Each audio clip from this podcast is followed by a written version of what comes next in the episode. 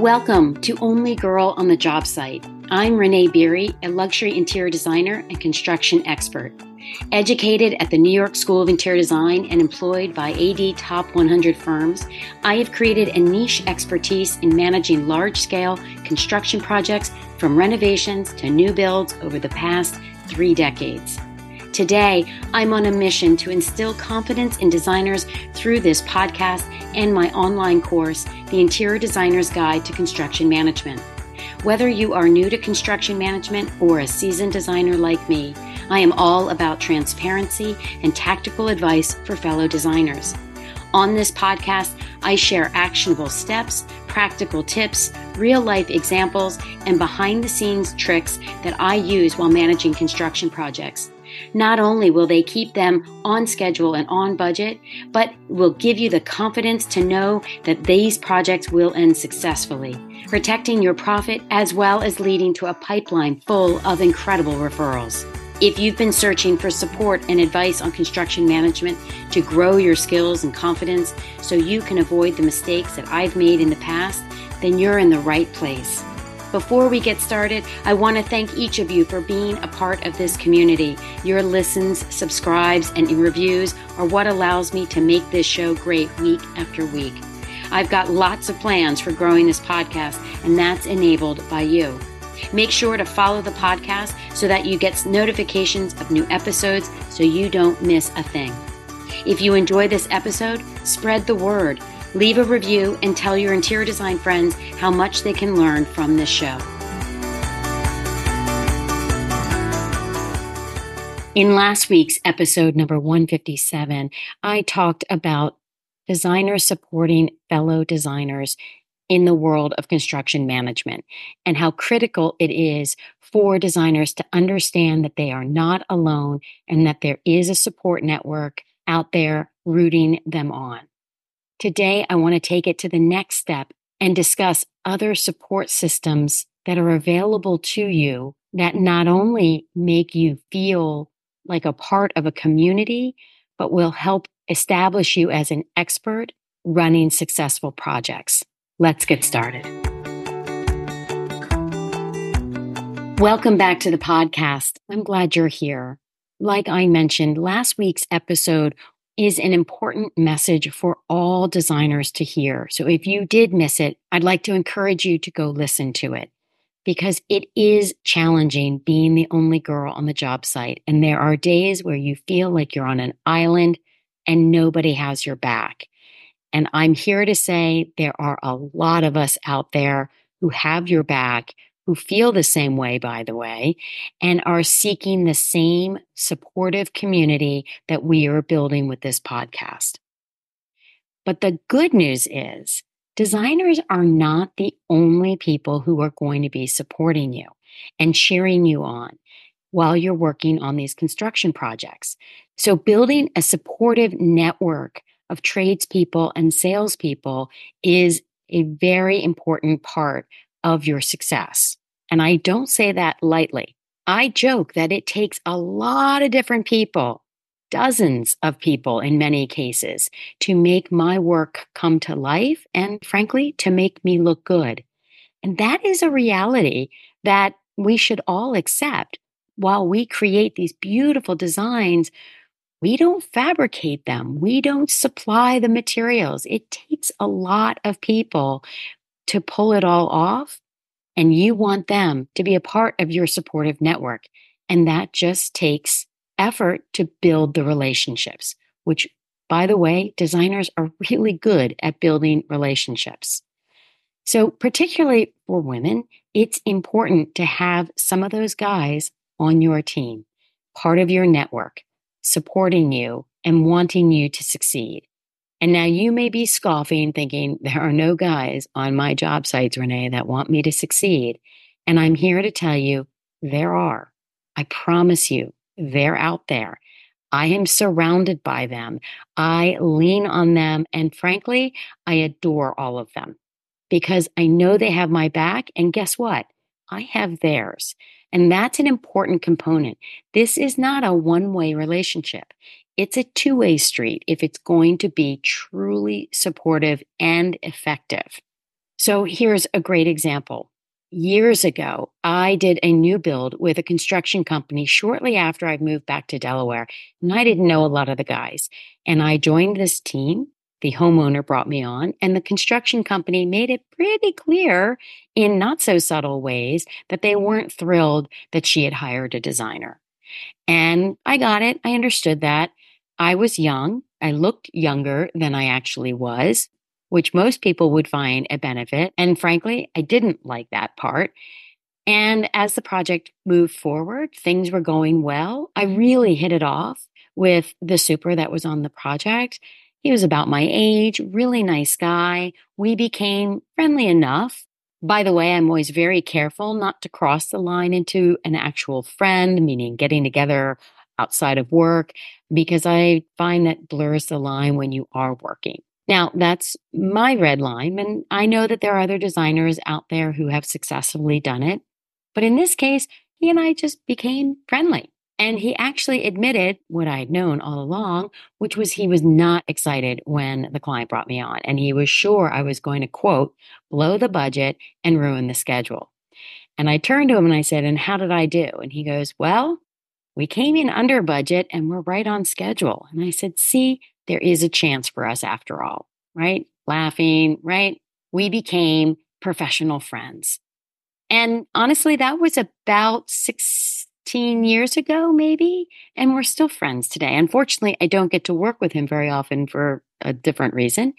But I'd say about 10 years ago, he called me up out of nowhere. And you could hear the panic in his voice. And he left me a message. He said, listen, I need to talk to you as soon as possible. I have a problem on a project. Now, mind you, this was not a project I was on. I would have loved to have worked with him. He's a great guy. He runs a really tight construction project. So I immediately reached out and I said, hey, Dan, it's Renee. What's going on? He said, oh, thank God. He goes, Renee, my guy's ruined our client's dining room table. And I said, okay, define ruin. And he goes, all right, well, maybe it's not ruin. There's some pretty bad scratches. I can get those fixed, but the homeowner is making me replace the table pad that she had on it. And I said, okay, well, if she had a table pad on it, how did you scratch the table surface? And he goes, yeah, it was that bad. I'm like, all right, never mind. I don't want to know the details. I go, how can I help?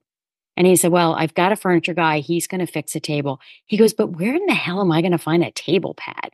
I chuckled a little bit because, frankly, I wasn't that sure where you would find one. And I said, okay, I'll find you one. I said, what's the size? And he gave me the size. And I said, okay, I'll be in touch as soon as I can. So I got off the phone. I immediately went to research this, called a couple of my furniture people, asked their suggestions. I had him an answer by the end of the day. He ordered it, and voila, he was back in good graces with his client, and I had helped a friend out. And he said, Renee, if you need anything, you know I owe you one. Now, look, I knew he owed me one. I would never have called it that, but I also know I could have called him whether he had needed that table pad or not, because that was the relationship we had established. And so that kind of support is critical for our success. It is critical to feel like someone else is out there looking out for you and will catch you if needed. And that is just one example of a tradesman that supports me along the way. But I get it in all sorts of ways. If I'm talking to an electrician and I'm showing him something that I'd like to specify on another project, or I'll ask him about something I want to specify on a future project. And we're just sort of shooting the breeze while he's doing some work. He is educating me on issues I should look out for or things I should avoid. And he knows that he can bounce ideas off of me, or he knows that if he's running into a problem, I'll run interference as needed. It is just that common team member spirit that I'm always talking about on this podcast. Because you see, I am a member of a team. And when I become a true member, right, a card-carrying member of the team, they have my back because they know I have their back. And so this is a really important part that I bet you have more of that you're not focusing on. So for instance, if you go on a job site after listening to this podcast and someone looks up and says, oh, hey, Hey, Renee, what's going on? What are you doing here?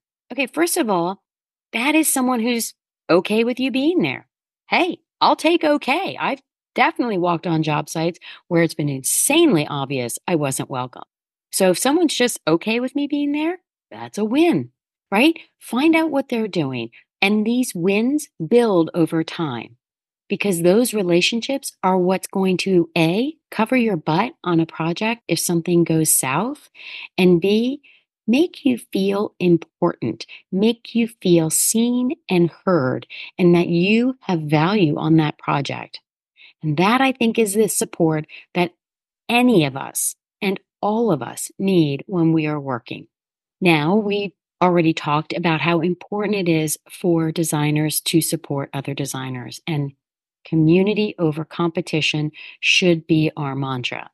And so if a designer needs your help, needs a resource, needs to borrow a sample, I absolutely expect you to say, no problem, how can I help? Now you may say, well, that's awfully presumptuous of you, Renee. I mean, I don't want XYZ design firm down the street to borrow any of my samples and possibly take clients from me. Now remember, we've already talked about the fact you don't have competition. You, your personality, your unique set of style and experiences sets you apart from anyone else in our field. It really is as simple as that. Now, you may have clients who try to pit you against another designer, and that has happened to me in the past. In fact, years ago, I had a brick and mortar design shop, and it was great. The front was set up as a retail space, looked like people's living rooms and things, but everything was for sale. And in the back, I had my design studio. And maybe a half a mile away on the other side of the street was another design shop with a designer older than myself who was notorious for not being supportive of other designers. Frankly, I'd never had a problem with the woman. I knew her. I didn't know her well. We didn't hang in the same circles because she wasn't of the same age as me. But I did have someone come into my shop, and I can't remember how I figured it out, but she said something, and it was quite obvious that she was shopping designs that she had gotten from the other woman through me. The minute I picked up on it, I thought, nope, red flag. I don't do that. I have my own clients. She has hers, and she should know that this is what her client is doing. And so after the woman left, I called the designer and I spoke to her, and I could hear her jaw drop to the ground. She was almost stuttering in her response to me saying, hey, I'm just giving you a heads up. Mrs. Jones was just in my shop and she had samples. I'm pretty sure she got them from you. I didn't give her any pricing. I wouldn't do that because I respect your business, but I wanted to give you a heads up. She might go somewhere else. I mean, seriously, you could hear a pin drop on the other end of the line. And it told me, one, she'd probably never make that call on my behalf. And two, message received, right? I wasn't in any way, shape, or form going to attempt, let alone go through with stealing a client, because that is insane in this world. There is so much business for each and every one of us. We don't need to steal any other designer's clients. I hung up that phone. Actually, she thanked me. I hung up that phone, felt amazing, and moved on with my day. I never saw that woman again. And you know what? I never spoke to that designer again either, which wasn't really memorable because we really hadn't spoken before. I said my piece, I did the ethical thing, I felt good about it, and I moved on. And that's the lesson I want each of you to hear today. We are so much stronger supporting each other, learning from each other. Remember in last week's episode, someone said, why are you being so transparent? Why are you being so open and giving? Well, because I had designers before me doing that with me. I learned from other women. So I am, yes, paying it forward. Now, I was an employee of those women, but the world works in a different way now. And a lot of us don't work in design firms the way I did in the 90s in New York. So this is my way of paying it forward. This is my way of sharing my knowledge, even though I don't have employees following me from job site to job site. But the support, the community, the network that we are creating, that is still the same. And actually, it's wonderful. I can reach so many more people than if I did have 2 or 3 junior designers on my staff. So the other group that I think gets often overlooked and really should become an important part of your network are the salespeople that you are interacting with day in and day out. So true salespeople. Now, I am not talking about the big box stores when you go in and you hope you find someone who knows anything about the item you want to purchase. I do not use them for anything really beyond generic things, because I would rather spend and invest my time in a showroom that is dedicated to whatever it is I am investigating, whether that is plumbing. I want to go to a plumbing supply house. If it's lighting, same thing. I want to go to a lighting showroom. I don't want to go to a big box store that has a department that carries lighting, because there is no guarantee that whomever is in that department at that moment I walk in knows what they're talking about. And I don't mean to speak poorly about those big box stores, and I'm sure those people do a really good job at doing the best they can, given the department that they're put in. But the reality is the showrooms invest in their people and send them to training regularly. Those are your people. They are the ones that will give you the knowledge that you need, not only to make the right selections, but to sit in that role as expert. They are the ones who are going to tell you about the new products so you don't have to spend hours upon hours upon hours researching things.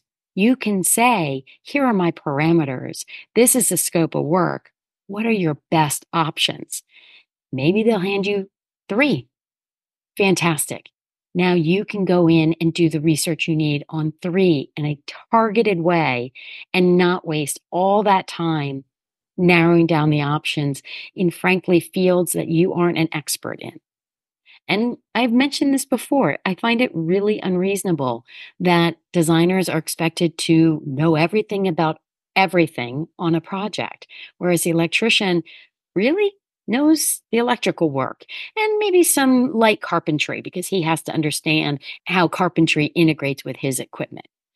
Same thing with plumbing, but yet we're supposed to walk on a project and be an expert in electrical and plumbing and carpentry and flooring and on and on and on.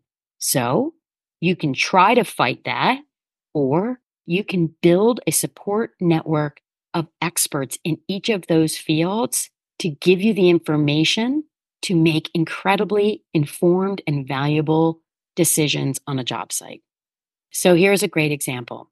There was a mom and pop plumbing supply store in Delaware near where I lived, and I enjoyed going there. It was run by a husband and wife. They were really experts in their field. I met them. They were probably in their late 50s. They had been there and done that, and they were heading towards retirement. So I knew at some point, sooner rather than later, I was going to have to find a new plumbing supply house and or salesperson. And so I started working on this big job, and one of the contractors said, oh, well, our account is at Ferguson's, and we work with this one woman. So I said, okay, maybe this is the one. So I call, make an appointment with her, and off I go to start sourcing all of the items I needed for this new project. Now, I walked in, and I swear this girl looked like she was 20. And I fully admit, and she and I laugh about this, I immediately had a chip on my shoulder, like, this girl is going to waste my time. I can't believe I came all this way, because it was about a 45-minute drive, and I'm going to get nothing done. Wow, was I wrong. First of all, she really was that young. I don't think she was 21, but I bet she was about 25, frankly. She knew her stuff to the point where I was sort of gobsmacked at how well-versed she was in things that I actually did know about, and then far beyond. So guess what? She and I have worked together ever since. We got to the point in our relationship where I even asked her, I said, was your father a plumber? And she looked at me, she's like, no, why would you ask that? And I said, you are so young to have such an incredible grasp, not just on the product, but the true understanding of plumbing. And she started laughing. She's like, well, I'm going to tell my dad because you thought he was a plumber. And he said, I don't mean that as an insult to me. In my world, that's a compliment. But she said, I just really enjoy what I do. And Ferguson's invests in my education. And she is constantly going to learn in all of these seminars and educational events that the individual suppliers host. And I know this because I will email her and get a little response. Oh, I'm sorry, I'm out for 3 days. I'm like, oh my gosh. And then, no, she's learning something new and she's going to be able to help me. And that's really the goal. So not only does she make me look good when I take clients up to Ferguson's, but she makes me look good behind the scenes. I will absolutely reach out to her and say, hey, I just came off this meeting on this site and this looked a little hinky. And I'll explain something. She'll say, oh yeah, okay, that is something that the plumbers are trying to use now, blah, blah, blah, blah, blah. And I think you're good. Okay, fantastic. Guess what? It's like she's an employee, but I don't pay for her. But she has my back because she knows I'm going to bring her clients that are interesting and fun and great to work with and will appreciate her knowledge and end up selecting beautiful things for their projects. So it is a mutual support network, but honestly, I feel like I get more out of it because she is so resourceful for me. And so when you want to start building this network for yourself, the best way to do it is start going to showrooms, industry events. If you are lucky enough to have a vibrant design center, go to the events, sign up for their emails and start going to their events. They may not look appealing. Trust me, some of them have just the goofiest themes attached to them to try and persuade us to go. But I can guarantee you, if you go, you will meet someone. You might meet a fellow designer, which of course, you know, I'm going to encourage you to support. You might meet someone who's also doing networking. Maybe it's a plumbing supply salesperson. Maybe it's a flooring salesperson. Who knows? But if you stay in your own office and only go on job sites, you won't be able to expand your network. And I am telling you, that is a mistake and definitely something that's easy to work on. You just have to put the effort in. So another thing I mentioned in last week's episode was I went to an ASID Christmas party last month. And I admit, I don't attend a lot of their events. They are geographically not near me. And so when I think about going and spending maybe half hour, 45 minutes, but it's an hour each way, and I usually go, I'm not going to go. But you know what? I made a new contact there because I am always looking for new contacts, even after 30 years, even with a Rolodex full of people that I know, like, trust, and definitely plan to continue to use. There is always room for more. I struck up a conversation with this woman. Turns out she's an appliance salesperson from a showroom that's a little further away than I normally go. But guess what? It's always been on my radar. I need to go and check that place out. I really like this woman. I even told her that. I said, God, I've been meaning to. She's like, you've never been out? You've got to come out, Renee. She followed up the very next day. She's a salesperson after all. And yeah, I'm going up there and I cannot wait to explore what they have. And she does carry products that my other appliance store doesn't carry. So now maybe I am building a second relationship that can fill out the totality of the pieces that I can offer because I will have someone that I trust to guide me through the process. Because if you haven't picked up on this already, I am not an expert in everything. It's simply impossible. And so when I do establish a relationship with a salesperson that I know, like, and trust, I do rely on their opinion because it's an expert opinion in their specific niche. And so I already like this woman. She is well established.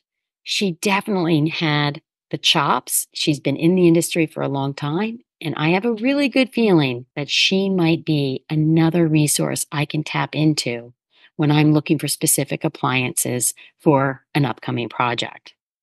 So you see, support can be found in so many different places, and it needs to come from different places because it will satisfy your different needs. We all need support. We need someone to say, "You're doing a good job. This is beautiful. Wow, I am so impressed with whatever." That is where I'm hoping all the designers listening will step in, lean in, and be that support for each other. Like I said, I have my three friends from design school, and without their support and their cheerleading, you and I would not be speaking today because I would have definitely left the industry years ago. But because of them, because of the support they give me, telling me, "You're not losing your mind, Renee. You're on the right track. It's not you. It's the crazy client, Renee."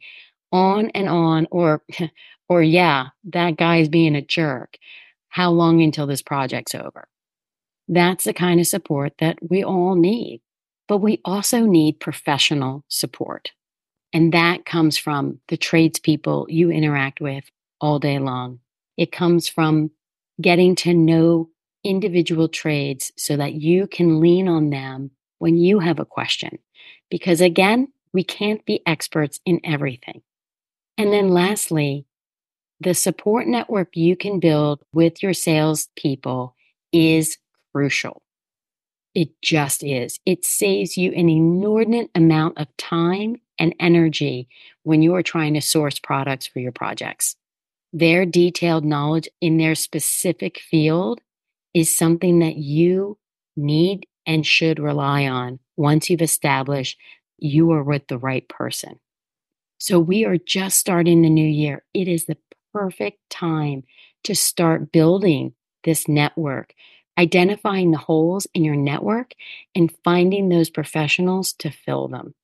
I can guarantee you, your projects will be smoother if you have this Rolodex of people you can lean on and count on to support you in your projects. And the icing on the cake is that they also make you feel less alone. The tradespeople, they're on the projects with you. The salespeople, they're not. But you can bend their ear about some of the issues. And since they're in the business, they also can validate what you're going through without the gory details, by the way, because they're hearing other designers tell their stories. So there's just so many benefits in building this professional network that I want you to prioritize it for this coming year.